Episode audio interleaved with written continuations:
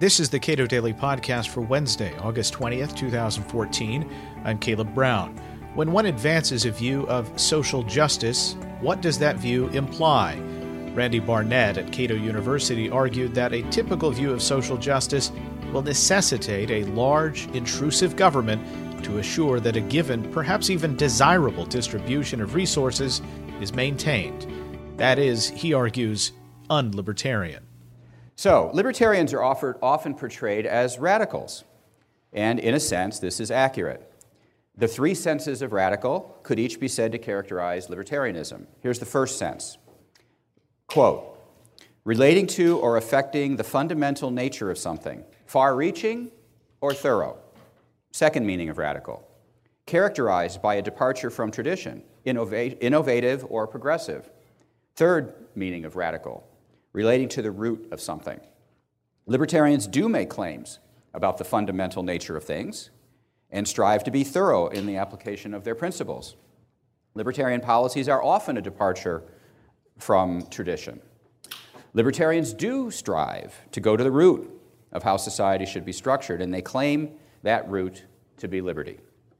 However, if by radical you mean extreme, then libertarianism is the opposite of radical. In this talk, I'm going to explain why libertarianism today is actually a far more modest political approach than that of either the social justice crowd on the left or the legal moralists on the right. Indeed, the more radical a libertarian you are, the more modest a position you advocate as compared with these two extremes. So let me begin by defining what I mean by social justice and legal moralism.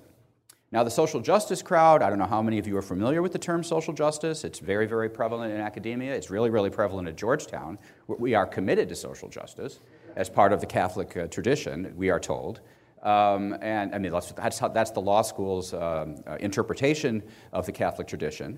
Um, uh, but those of you, when you hear the term social justice, if you hear somebody use the term social justice and you haven't, you don't know anything more about that person, that person's a lefty. Okay, so that just this is not, they're you that just they have self-identified. They may not know what they're talking about, but they have identified what circles they run in. All right, so I'm going to define social justice.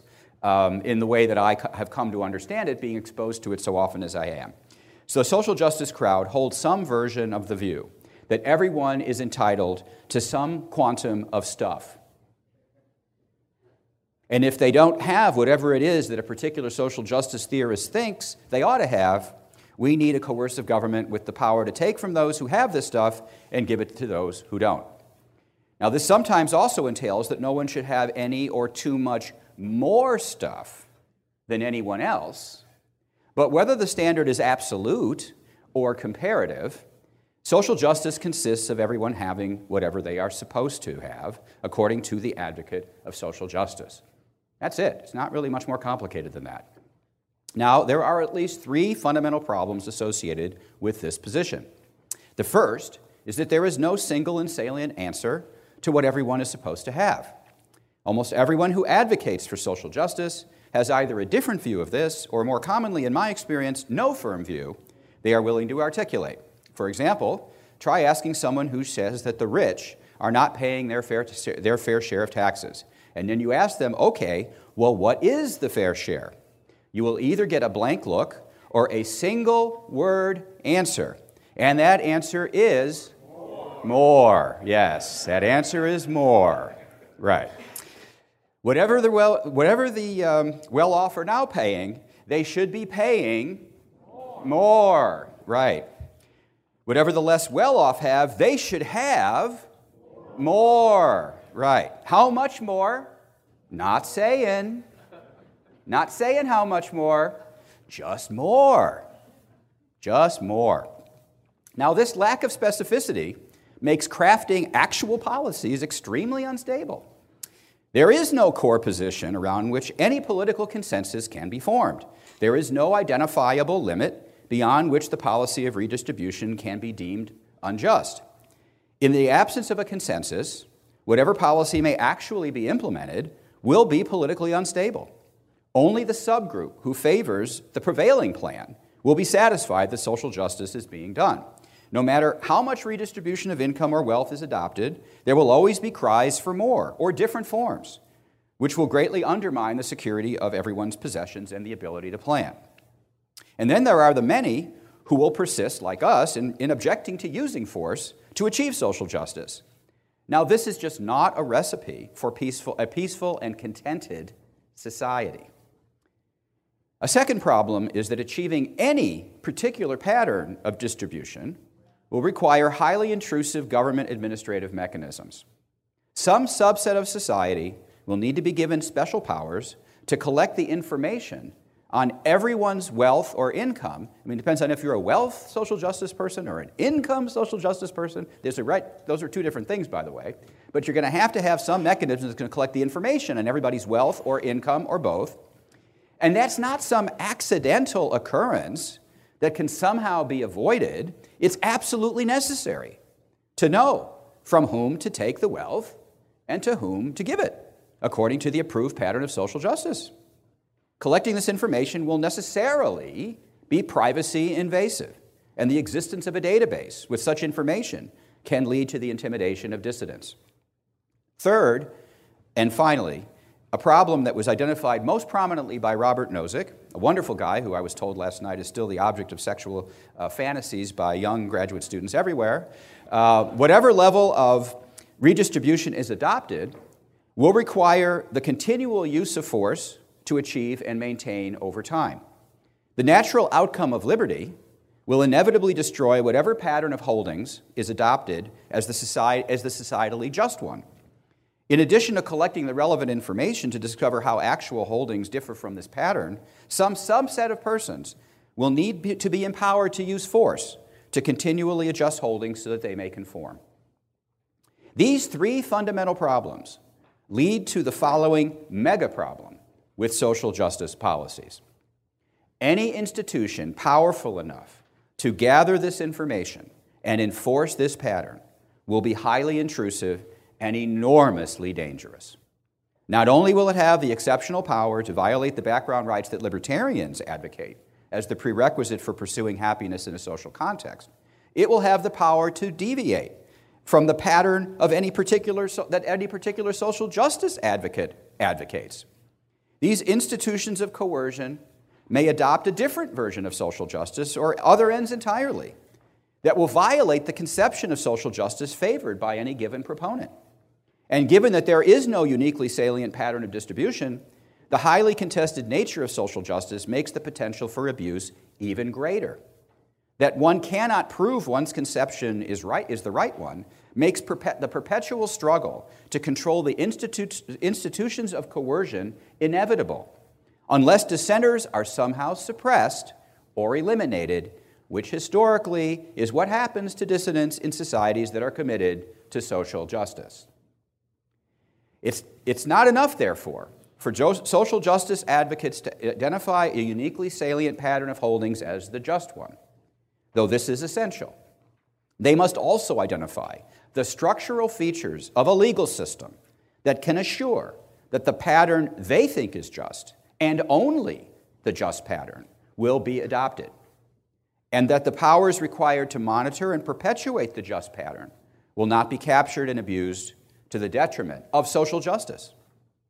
Okay, now let's talk about legal moralism. Change our focus a little bit.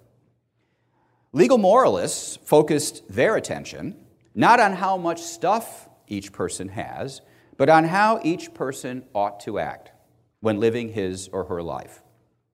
Each person should behave just the way legal moralists believe he or she should behave or be sanctioned by law. Legal moralists have a comparable set of problems as the social justice theorists. Indeed, we can simply port over much of the above analysis of social justice to legal moralism. Like social justice proponents, legal moralists disagree amongst themselves on the correct set of moral behaviors. Of course, all moralists, all legal moralists would maintain that acts like murder, rape, robbery, and theft, which violate the rights of others, should be banned, a belief they share in common with libertarians.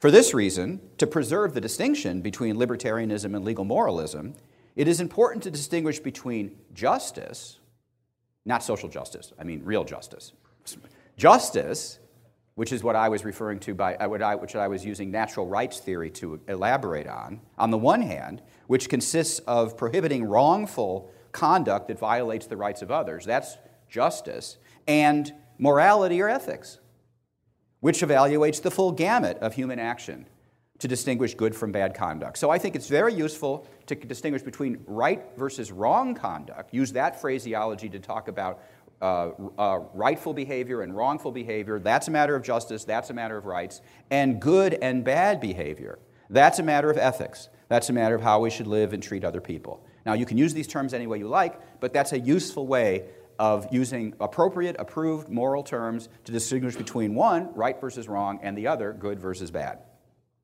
Now, all libertarians and most everyone else believes that force is justified to prohibit unjust or wrongful behavior. But legal moralists would extend the use of force to reach some or all immoral or uneth- unethical conduct as well. But while the consensus that murder, rape, robbery, and theft are wrongful and may be legally prohibited is widespread, indeed, it's universal, there is no comparable consensus about how all people ought to act or which moral code should be imposed on a society. But even assuming some uniquely salient moral code were identified, like social justice advocates, legal moralists require a powerful and intrusive set of legal institutions to gather information on how everyone is behaving in public and in private to detect whether they are behaving morally or not. Any institution that's powerful enough to accomplish this would be susceptible to enormous abuse. And this potential for abuse is even greater than it would be if a uniquely um, salient moral code were capable of identif- being identified so that those who hold power could at least be held to those identifiable aims. Okay, enough, you get it. However, now when confronted with these inherent and fundamental problems with their positions, both social justice advocates and legal moralists tend to offer the same response, and it is democracy. We just let people vote on whether the correct pa- on, on, on, the correct, on either the correct pattern of distribution, the correct moral code, or, if you're really a moderate, both, the distribution and the correct moral code. But this simply avoids the issue. It doesn't solve it. Although majority rule might arrive at some outcome, given the contested nature of both concepts, it is not likely to be a stable outcome, as winners must continually fend off the losers.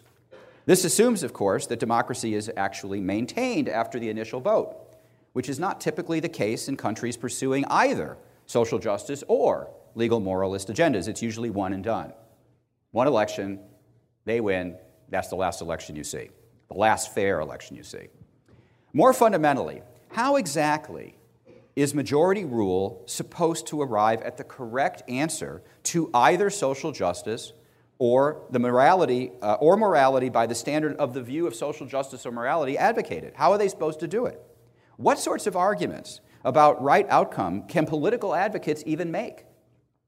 What would a legislative debate about the right distrib- distribution or correct morality look like beyond a mere assertion of one's conclusion in the form of one's vote?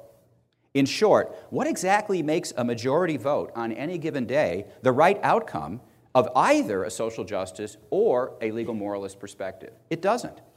It just gives you an outcome, but there's absolutely no connection between that outcome and, and the right outcome if you're a social justice theorist or a legal moralist. If there's no assurance that a majority of, or of a group of individuals who are denominated legislators or representatives, or a majority of the body of the public voting in a referendum, will vote for the right outcome, then how exactly is democracy the solution to the problem of the radical indeterminacy of social justice or legal moralist perspectives? Far from being a solution to the problem of arriving at the right conception of social justice or legal, mor- or legal morality, the appeal to democracy either disguises or merely restates the problem. It doesn't solve it. In the end, both social justice and legal moralism assume what we might call, and what has been called, a God's eye view, a God's eye view of how all physical resources in a given society should be allocated or how all persons should behave in their personal and public lives. Indeed, one could easily conclude that social justice proponents and legal moralists are simply substituting a secular government for God to create their own heaven on earth. But this project is simply beyond the capacity of the actual human beings that, must rely, that, that we must rely upon to devise and implement such a scheme. Hypothesizing about the demos does not even seriously address, much less solve, the problem. Moreover, because both social justice and legal moralist visions are comprehensive approaches to social arrangements, any preferred position necessarily implies the rejection of all competing positions. To adopt any one pattern of distribution is to reject all, con all other contending patterns. To adopt any one moral code is to reject all alternative moral codes. Not only do the comprehensive natures of both approaches make them inherently unstable, as those who favor alternative conceptions continue to agitate for their view of, social, of justice or morality, but this very instability has historically engendered highly coercive and often brutal measures to suppress dissent from the prevailing position. Whether enforced brutally or not, however, every loser of this perpetual struggle must be forced to live their life in a regime he or she takes to be unjust or immoral. The inevitable result of this dynamic is a Hobbesian war of all against all. And just as an aside, if you want to know another reason why politics are so ugly today, and that is you, you kick as many of these issues up to the national government, where it's winner take all, as opposed to handle it at the local level, where you can actually vote with your feet by going from one state to another, and you're going to heighten uh, the conflict about who gets to win that winner take all battle. That's your Hobbesian war being imposed on us. The recognition of these problems is as old as liberalism itself. Indeed, the origin of classical liberalism and libertarianism can be traced to the devastating consequences of religious wars during which comprehensive religious views fought violently against each other. And why shouldn't contending religions take up arms against their rivals?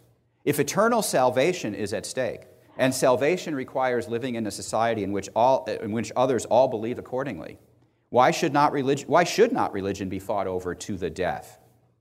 Nor has this stance been eradicated from modernity. We see it today in the radical Islamist jihad that is gaining steam in a large part of the world, both in its deadliest form and in its drive to adopt Sharia law in democratic societies that is then coercively imposed on believers and oftentimes non-believers alike. The classical liberal solution to the problem of religious wars was religious toleration, the view that matters of conscience were matters of individual choice. Notwithstanding that one's eternal soul might be at stake, these proto-liberals contended that it was better for individuals to be free to choose their religions than to adopt a comprehensive one-religion-for-all policy that led to perpetual and deadly domestic and foreign strife. Those favoring toleration did, need not and did not deny that one religion was right and the rest were wrong. In other words, they were not religious relativists. Instead, They, they, instead, they just needed to recognize that, that identifying the one true religion um, was sufficiently contestable as to make the imposition of one religion on all highly unstable and, dis and destructive to social ordering. Even from the point of view of religious truth, while the best outcome might be to have one, one's own true religion imposed on others, the worst outcome was to have another's false religion imposed on you. Everyone's second best outcome was to be free to exercise his or her own religion, which makes this policy the most stable and conducive to social peace. For this reason, rather than have one religion coercively imposed by a monarch, the liberal solution to, liberal, to religious strife was for each individual to be considered the king or sovereign of his own conscience. conscience. You're going to see a theme that I was hitting on yesterday. It's going to come back right now.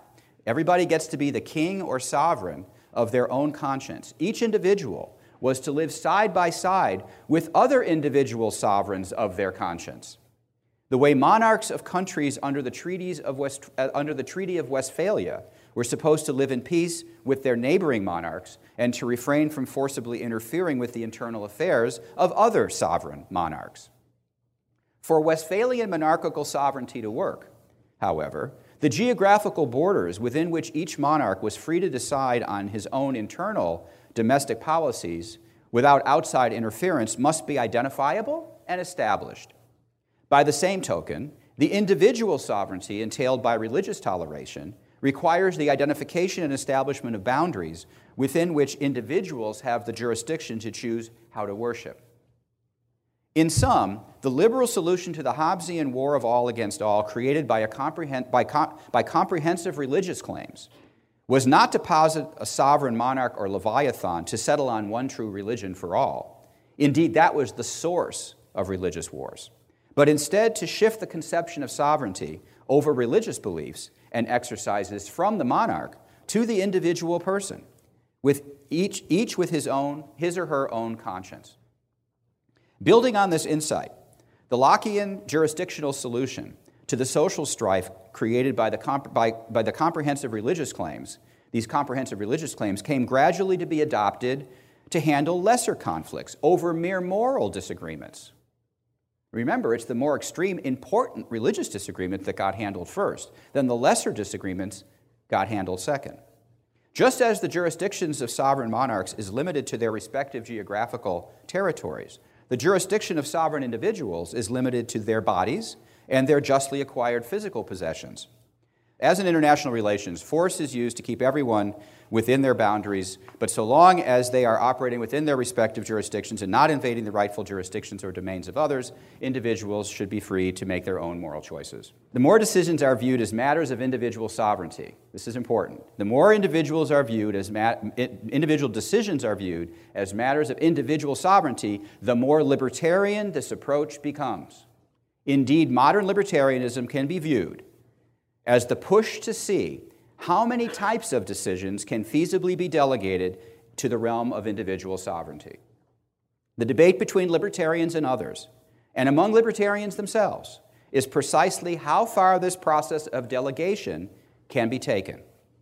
It is inaccurate to characterize this argument for delegation as premised on some atomistic individualism that assumes that each person is an island independent of others in society, any more than did Westphalian monarchical sovereignty Um, assume atomistic nation states.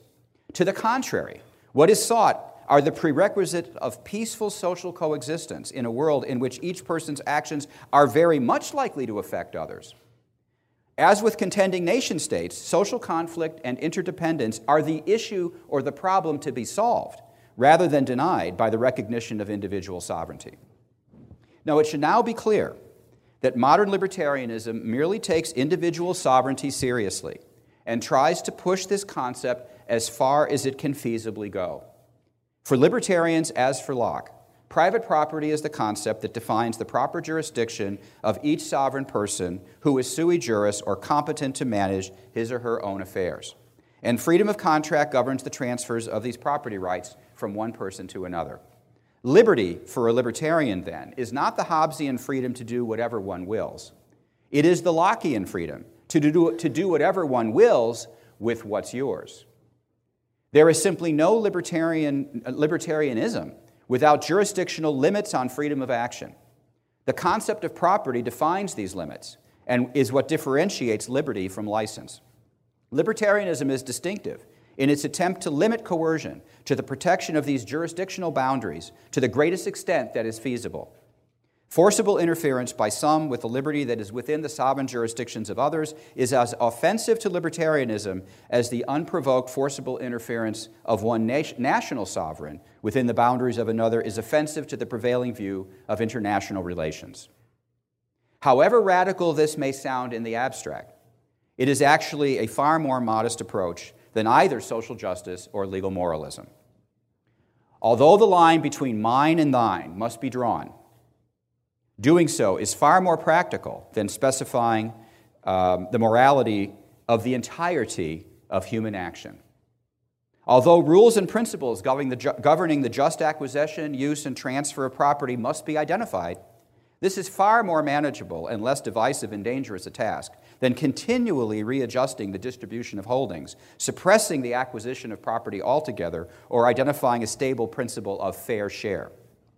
Moreover, because proponents of social justice and legal moralism typically propose superimposing their schemes on top of existing structures of private property and freedom of contract, rather than supplanting them altogether, their stances are necessarily more ambitious than simply limiting legal coercion to the libertarian core that must still be determined on their account.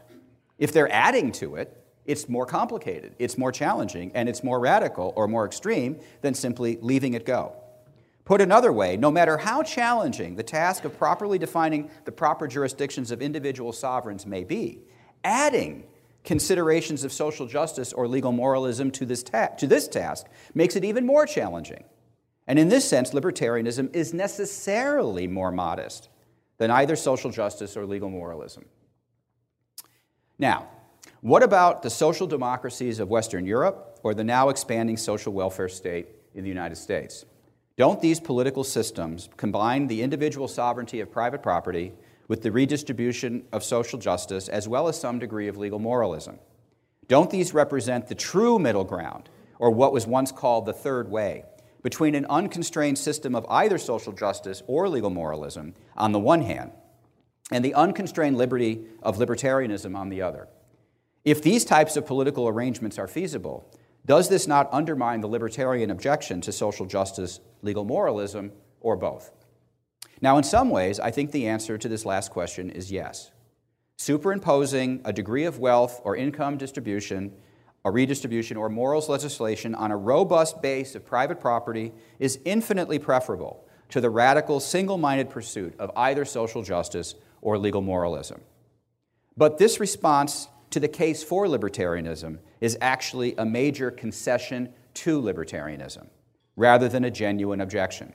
For it concedes that libertarian principles of property provide a necessary baseline upon which some less than complete scheme of redistribution or, re or moral regulation can be superimposed.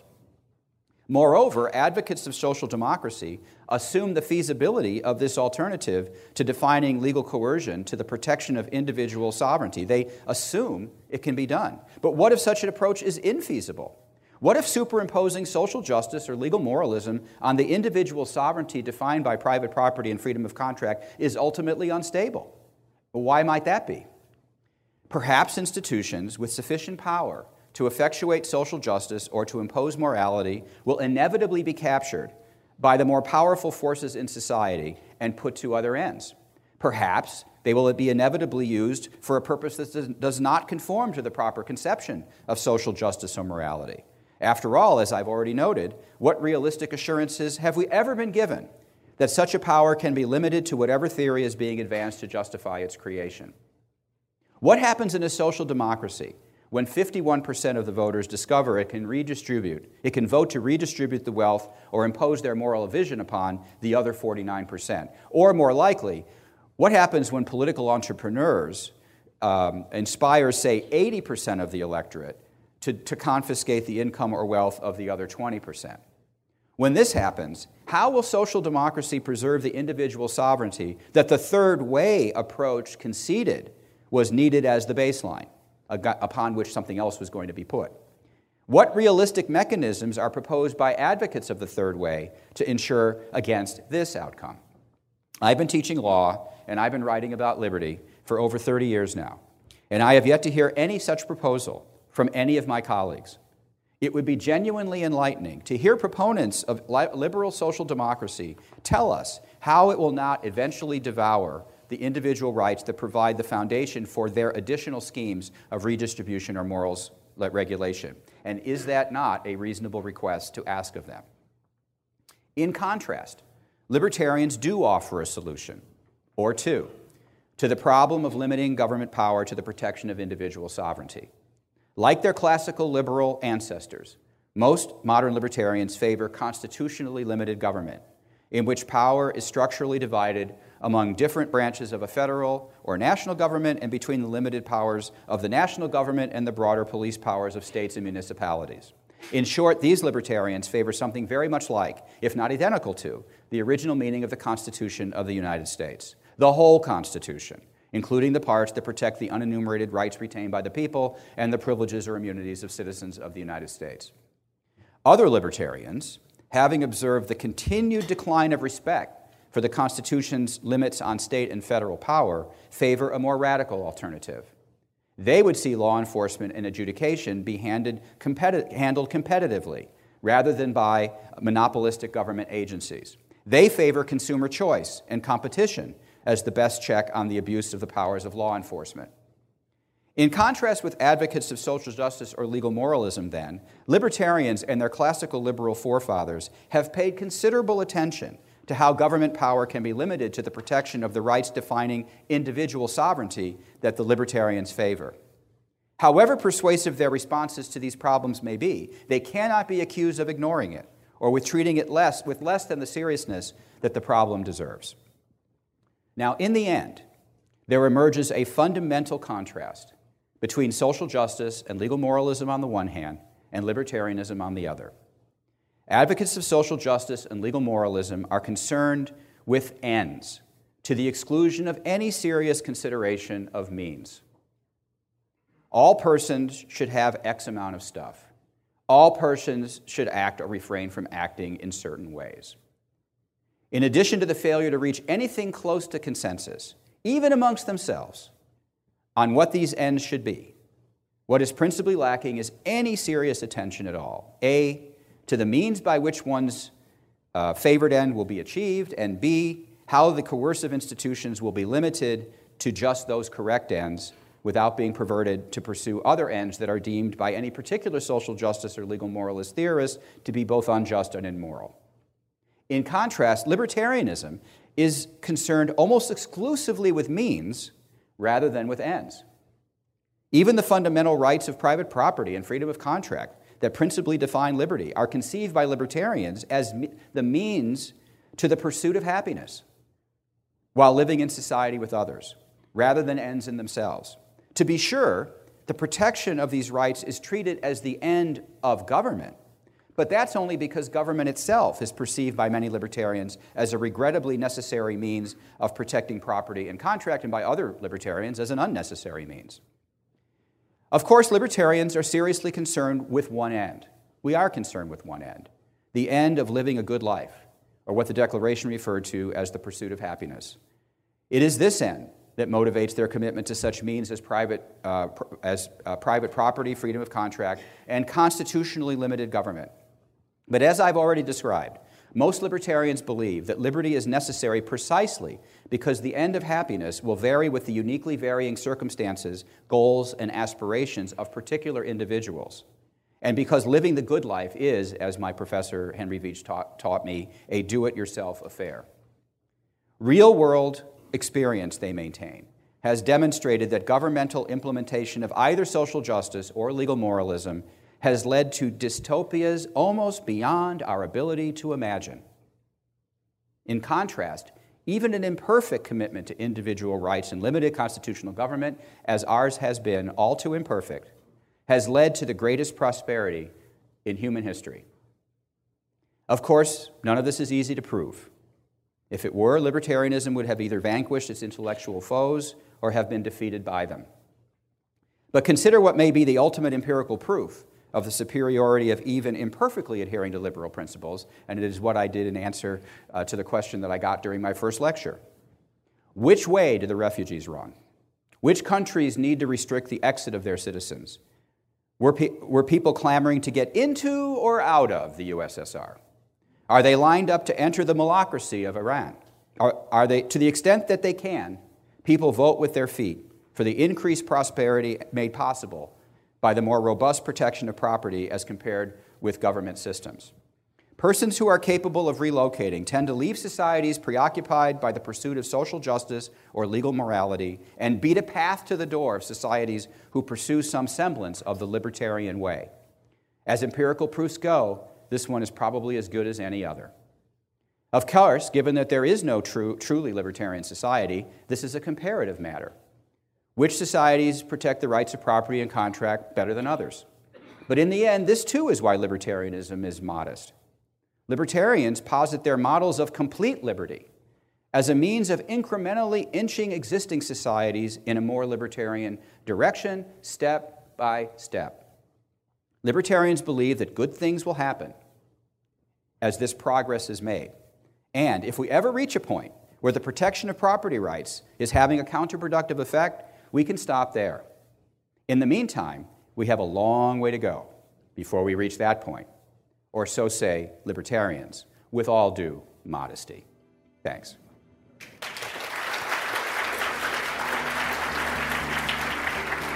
Randy Barnett is a senior fellow at the Cato Institute. You can read more of his work and learn more about Cato University at our website, cato dot org.